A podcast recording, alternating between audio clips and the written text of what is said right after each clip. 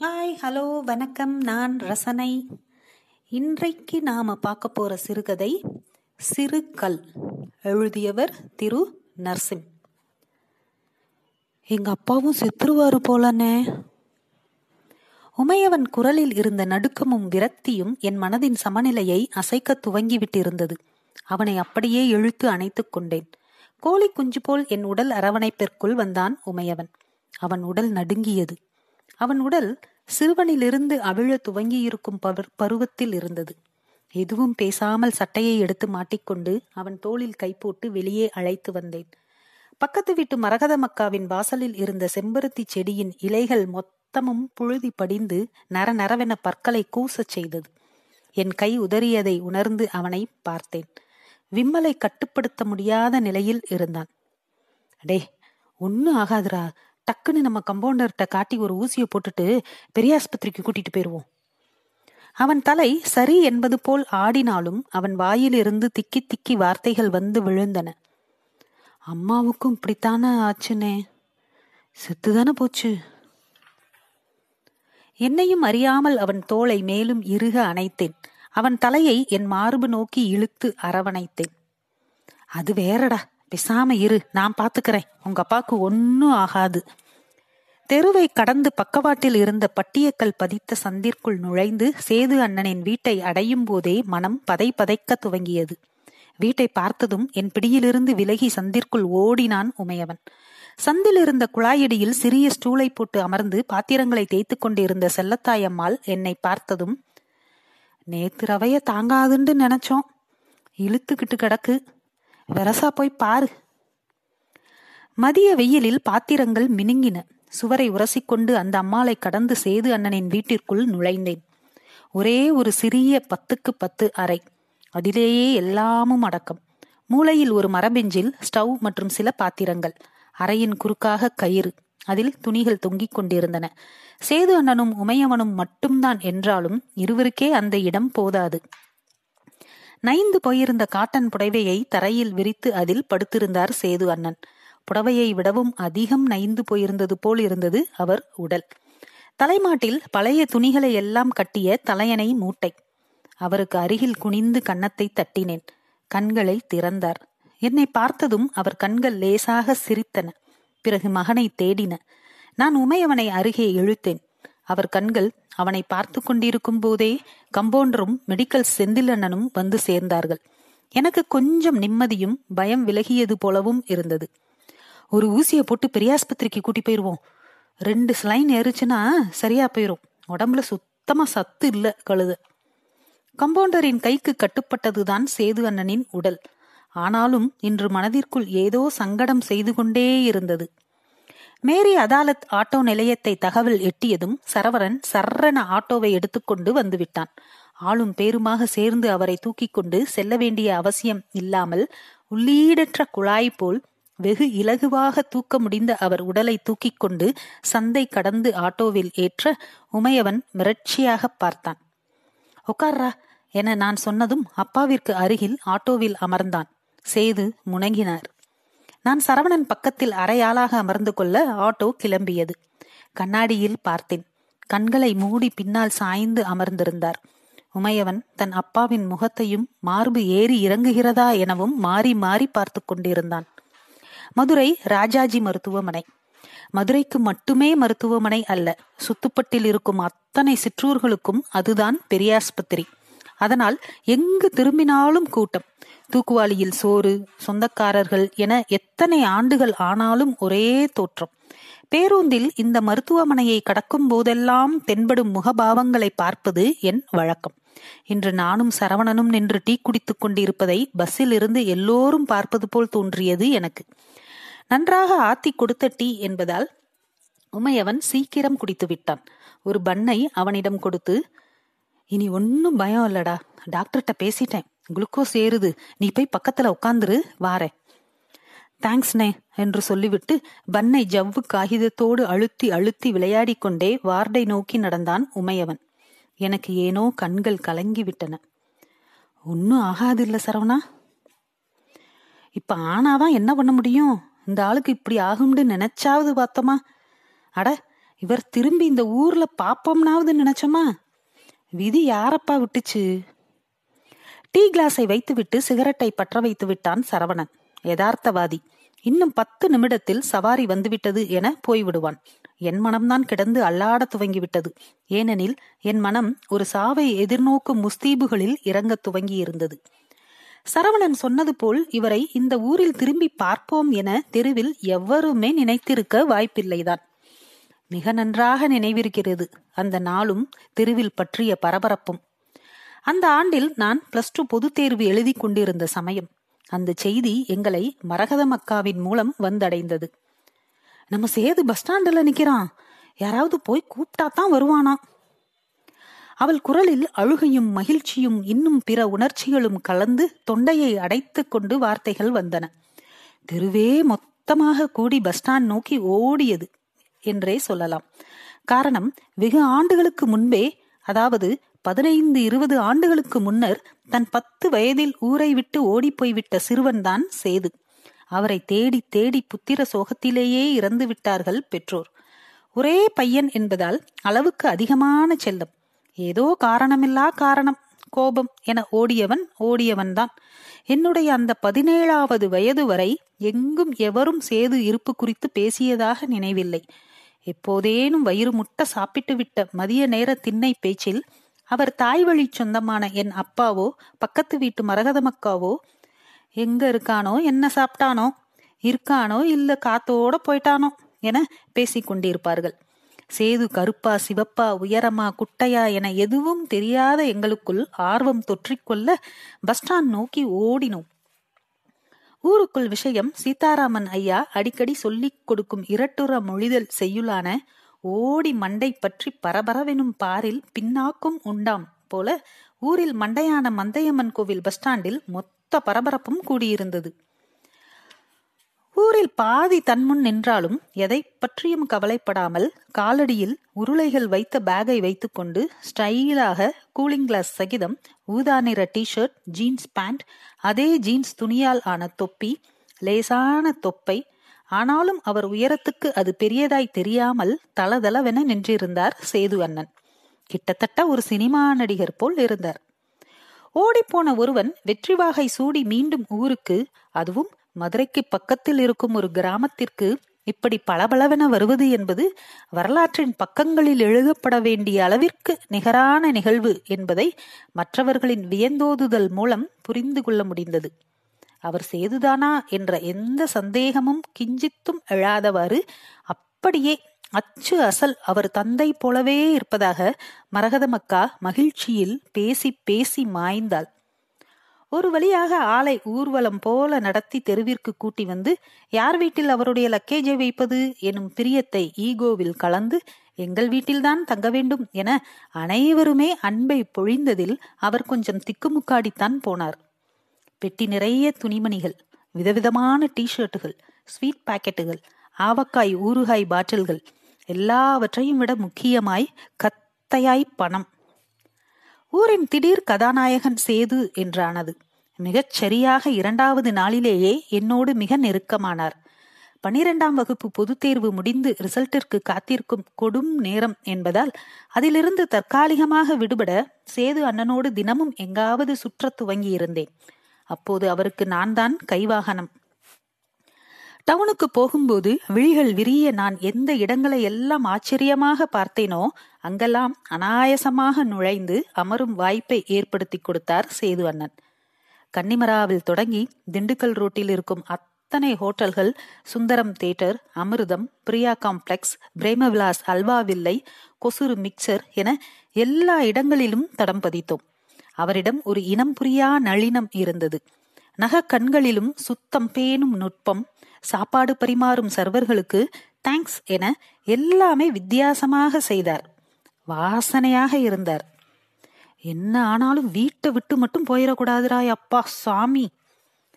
அது ஒரு பௌர்ணமி இரவு. மது அருந்தி இருந்தார் என்றே நினைக்கிறேன். நான் உட்பட தெருவில் இருக்கும் அனைவருக்கும் அவர் எங்கு ஓடிப்போனார் எப்படி இப்படி செழிப்பாக திரும்பி வந்தார் என்பதை அறிந்து கொள்வதில் அலாதி ஆர்வம் இருந்தது. அவர் வந்த இந்த ஒரு வாரத்தில் என்னிடம் மட்டுமே நெருங்கி இருப்பதை பார்த்த அப்பாவே என்னிடம் அதிகம் பேசும் பழக்கம் இல்லை என்றாலும் கொஞ்சம் இறங்கி வந்து ஆமா எங்கதான் இருந்தானாம்டா?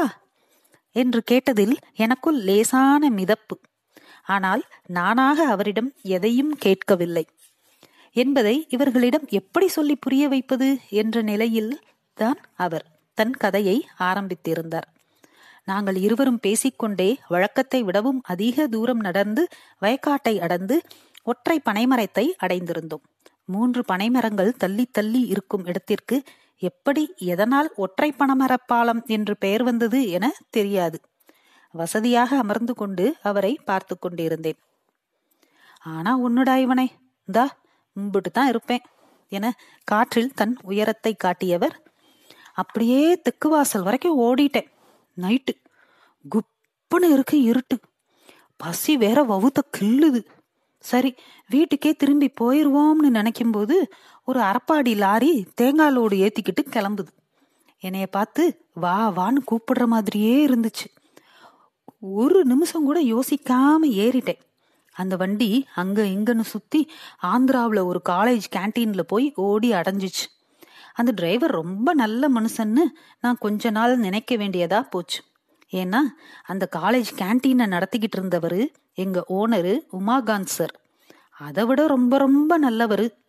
தங்கமான மனுஷன். தன் வெற்றி கதையின் பூரிப்பில் அவர் மீண்டும் தன் பாத்திரத்திற்குள் புகுந்து கொண்டார் போல் இருந்தது அவர் முகப்பூரிப்பு. அப்படியே ரெங்குவேன். ஒரு வேலை விடாம செய்வேன். நைட்டு ஒரு மணிக்கு டேபிள்களை கவுத்தி போட்டு கழுவி விட்டு திரும்பினா காலையில நாலு மணிக்கு நிமித்திடுவோம் பெண்டு நிமிந்துரும் பாத்துக்க. எனக்கு ஆர்வம் தாளவில்லை டேபிள் தொடச்சி எடுபடி வேலை பார்த்தா இவ்வளோ பெரிய ஆளா? என நான் முடிக்கும் முன்பே உச்சி கொட்டினார். இர்ரா என நிமிர்ந்து பார்த்தார். நானும் பார்த்தேன். ஒற்றை பனைமரம் ஓங்கி வளர்ந்திருக்க அதற்கு மேல் நிலா. கையை சொடுக்கினார். அப்படியே தீயா வேலை பார்ப்பேன். அங்கெல்லாம் ஹிந்தி உருது தான் காலேஜ் பொண்ணுங்க பசங்கன்னு எனக்குன்னு ஒரு குரூப் எப்பவும் சுத்திக்கிட்டு இருக்கும் கேன்டீன்ல ம் பார்க்க கொஞ்சம் நல்லா இருக்கேனா? காலேஜ் பிள்ளைங்க நம்மளை பார்க்குற விதமே ஒரு சந்தோஷத்தை கொடுக்கும். ஆனால் எனக்கு நிம்மதியை கொடுத்தது ரமா தான் ஓனர் பொண்ணு. சேது அண்ணன் முகத்தில் வெட்கமும் மகிழ்ச்சியும் பொங்க பொங்க சொன்னார். ஒரு நாள் மார்க்கெட்ல இருந்து லோடு ஏத்திட்டு வந்து வழக்கம் போல கேன்டீனை திறந்து வேலையை ஆரம்பிக்கிறேன். நிழல் ஆடுது. அந்த நேரத்துல யாரா அதுன்னு பார்த்தா ரமா நிக்குது. என்னாச்சுன்னு பாக்குறேன். அப்பாவுக்கு காய்ச்சல் அதான் பணத்தை கொடுத்துட்டு வர சொன்னாருன்னு சொல்லுது வாய் ஆனா அவ கண்ணு சிரிச்சுக்கிட்டே இருக்கு என்னைய பார்த்து. இது என்னடா மதுரைக்கு வந்த சோதனைன்னு ஏன்டி காவால நீக்கு இப்படின்னே தைரியமா கேட்டுட்டேன். என்ன வேணும் உனக்குன்னு அர்த்தம். என எனக்காக பெரிய மனது பண்ணி அந்த வார்த்தைகளை மொழிபெயர்த்தது அவர் உதடு. ஆனால் அவர் ரமாவின் முன்னர் நின்றிருந்தார். நுவ்வேங்கிறா அசால்ட்டா. நுவ்வுனா நீன்னு அர்த்தம். நமக்கு கையும் ஓடல காலும் ஓடல. ஏன்னா அவளுக்காகவே அந்த காலேஜில் சேர்ந்து படிக்கிற பயலுக இருக்கிற ஊரு அது. அப்படி காலையில ஃப்ரெஷ்ஷா போட்ட பூரி மாதிரி இருப்பா. செமண்ணே ம். ஆனா நான் நேரா போய் உமாகாந்த் சார் கிட்ட இந்த மாதிரி இப்படி உங்க பொண்ணு சொல்லுது சார் எனக்கும் ஆசைதான். ஆனா எனக்கு தகுதி இல்லைன்னு தெரியும். இதை விட்டா எனக்கு வேற போக்கிடமும் இல்லை. ஓடி வந்த இத்தனை வருஷத்துல உங்க மூஞ்சி தான் அம்மா அப்பா எல்லாம்னு எனக்கு என்னென்னமோ பேசிட்டேன். ஏன் தெரியுமா? வெள்ளிக்கிழமை ஆனா செகண்ட் ஷோ போய் போயிருவேன். மல்காஜிரி தேட்டரில் அப்படியே சிரஞ்சீவி ரவிதேஜா மாடுலேஷன்ல பேசுறதா நினைச்சு பேசினேன் பாரு ஒரு பேச்சு. ஆள் ஆஃப் ஆயிட்டார். போன வாரம் தான் கல்யாணம் முடிஞ்சது. எந்த கேன்டீன்ல எச்சித்தட்டு கழுவுனேனோ அதுலேயே ஓனர் உழைப்பும் உண்மையும் தாண்டா இவனே இதுக்கு காரணம்? என தன் உள்ளங்கைகளை விரித்து பார்த்தார். அந்நொடியில் நானே வாழ்வை வென்றுவிட்ட ஒரு மகிழ்ச்சி என்னில் நிறைந்தது. தோத்துட்டா கூட ஒன்னும் பெருசா தெரியாதுடா இவனே. நம்ம ஜெயிக்கும் போது நம்ம ஜனம் கூட இருக்கணும்டா. இந்தா இப்படி வாழ்றேன் பாருன்னு காட்டவாவது நாலு பேர் நமக்கு இருக்கணும்ல?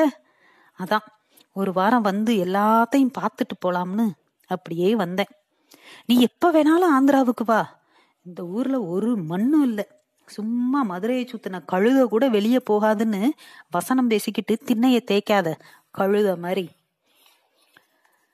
மறுநாள் தன் வீட்டில் இருக்கும் மரகத மக்காவிற்கே அதை பதிந்து கொடுத்துவிட்டு இம்முறை எல்லோரிடமும் சொல்லிக் கொண்டு ஆந்திராவிற்கு கிளம்பி போனார் சேது அண்ணன். நானும் சரவணனும் தான் ஸ்டேஷனுக்கு சென்று ரயிலேற்றி விட்டோம்.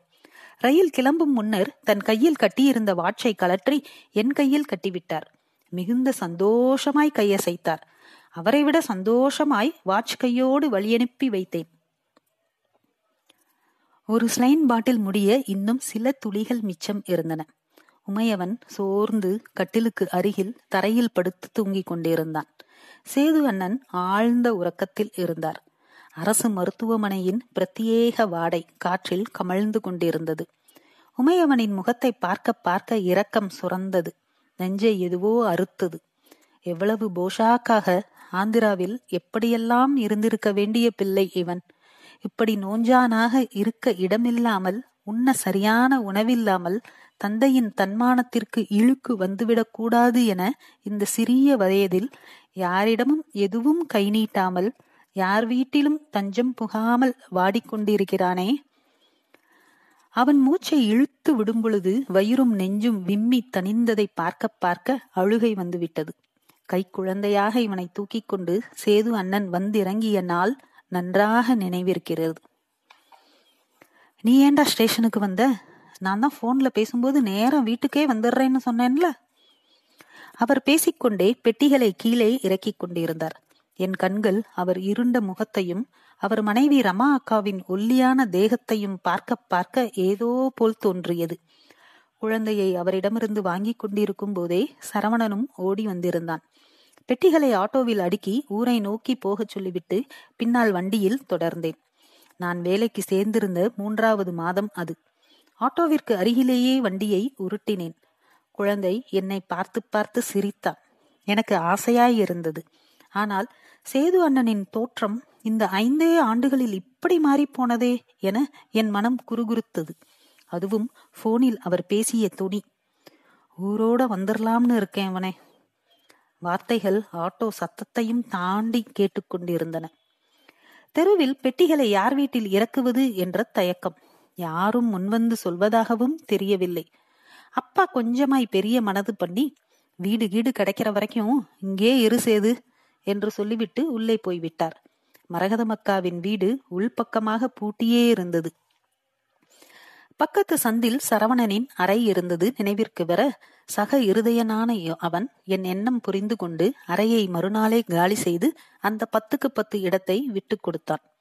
ஓரளவு அப்படி இப்படி என சாமான்களை அடுக்கி வேண்டிய சாமான்களை வாங்கி கொடுத்து அடுப்பை பற்ற வைக்க ஏற்பாடு செய்து கொடுத்துவிட்டு என் வண்டியில் ஏற்றிக்கொண்டு ஒற்றை பனமர பாலத்தில் போய் நிறுத்தினேன். நானாக எதுவும் கேட்டுவிடக்கூடாது என்ற என்னுடைய அத்தனை கட்டுப்பாடையும் உடைத்துக்கொண்டு கேட்டேன். என்னாச்சுனே? வயல் வேலை முடித்து வீட்டுக்கு போகும் அந்தி நேரம் என்பதால் ஜன நடமாட்டம் அதிகம் இருந்தது. ஆனாலும் உடைந்து அழுதார். அவர் அழுவதை யாரும் பார்த்திடாவண்ணம் மறைத்து கொண்டு நின்றேன். இரண்டே நொடிகளில் முகத்தை துடைத்துக் கொண்டு சகஜமானார். என் வண்டி மணலில் புதைந்து கீழே விழுந்து விடாமல் இருக்க ஒரு சிறிய கல்லின் மீது மிகச் சரியாக சைட் ஸ்டாண்டை பதிய வைத்தேன். பார்த்து கொண்டே இருந்தவர் இந்த சின்ன கல்லு இருக்கு பத்தியா? இதுதான். என்னாச்சுன்னு கேட்டியே. இந்த கல்லு தான் அவர் குரல் மீண்டும் கம்ம துவங்கியது. நான் காத்திருந்தேன். நல்லா போச்சுடா. இங்கிருந்து போனதுல இருந்தே ஒரு நிறைவு மனசுல. நம்ம மனுஷங்களை பார்த்த சந்தோஷம். புது பொண்டாட்டி. கல்லா நிறைய காசுன்னு நல்லா போய்கிட்டு இருந்துச்சு. மாமனார் ஆயிட்டாலும் ஓனர்னு தான் கூப்பிடுவேன். அந்த மனுஷன் உடம்பு முடியாம இறந்தாரு. அதுக்கப்புறமும் ரெண்டு வருஷம் சும்மா ஜெட்டு மாதிரி சூப்பரா போச்சு. திடீர்னு ஒரு நாள் குரல் உடைந்தது. தொடர்ந்தார். ஏதோ தெலுங்கானா அது இதுன்னு போராட்டம் புரட்சின்னு பசங்களும் கூட்டமா இறங்குனானுங்க. காலேஜ் கேன்டீனே கதின்னு கிடக்கிற பயலுங்க தான். இங்க ஒவ்வொரு மனுஷனும் அவ்வளவு நல்லவன் தான்.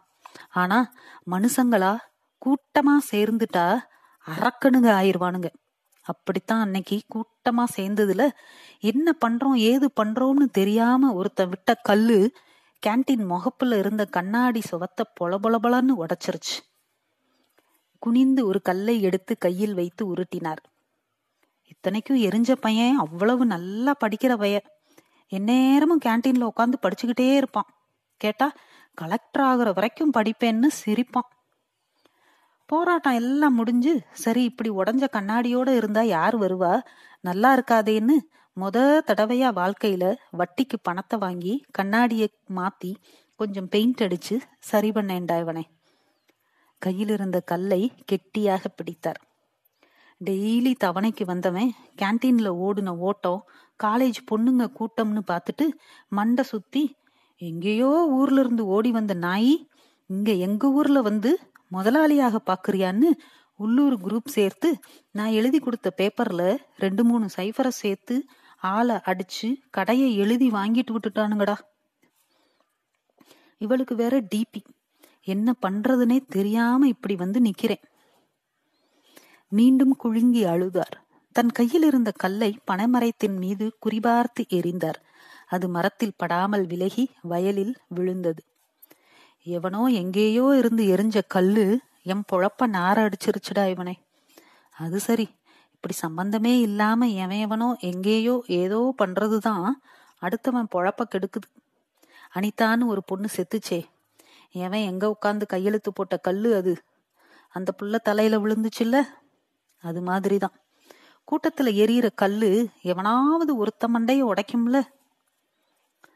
என்ன சொல்வதென்றே தெரியாமல் நின்றிருந்தேன். இந்த வருஷம் எட்டாப்பு பப்ளிக் எக்ஸாம் ஆம்டா. ஐயையோ. என முருகேசன் மகன் சொல்லிக்கொண்டு போனது காதில் விழுந்தது. யாரோ அவன் மனதில் எரியும் கல் அது என்னும் படிமம் என் கண்முன்னே வந்து போனது சேது அண்ணன் சொற்களின் புண்ணியத்தில். சிம்மக்கல்லில் ஒரு புரோட்டா கடையில் மாஸ்டராக சேர்ந்தார் சேது அண்ணன். கொஞ்ச நாளில் ரமா அக்கா இறந்து போனாள்.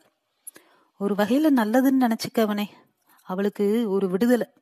வாழ்ந்து கெட்ட வீட்டுல இருக்கிற பொம்பளைங்க ரொம்ப பாவம்டா அவனே. அதுவும் காசு பணம்னு புழங்கிட்டு பட்டுன்னு கீழே போனதை ஏத்துக்கவும் முடியாம யார்கிட்டையும் சொல்லவும் முடியாம வைராக்கியமா இருப்பாளுகடா இவனே. என கையில் உமையவனை வைத்துக்கொண்டு அவர் சொன்னது இன்று போல் உள்ளது. இதோ கண் விழிக்கிறார் சேது அண்ணன். சட்டன அருகில் போய் அவரை தாங்கி அவர் எழுந்து அமர உதவினேன். இன்னுமாடா இந்த வாட்ச கட்டிக்கிட்டு இருக்க? என சன்னமாக கேட்டு சிரித்தார். கீழே உமையவன் படுத்திருப்பதை பார்த்துவிட்டு என்னை பார்த்தார். என்னால் அவர் கண்களை பார்க்க முடியவில்லை. உமையவனை தட்டி எழுப்ப எழுந்தவன் அப்பா கட்டிலில் அமர்ந்திருப்பதை பார்த்ததும் நிம்மதியாக உணர்ந்தவன் போல் அப்படியே சுவர் ஓரமாக சாய்ந்து கொண்டான். வீட்டுக்கு போலாமா? என்றார். போலானே டாக்டர் வந்துடட்டும்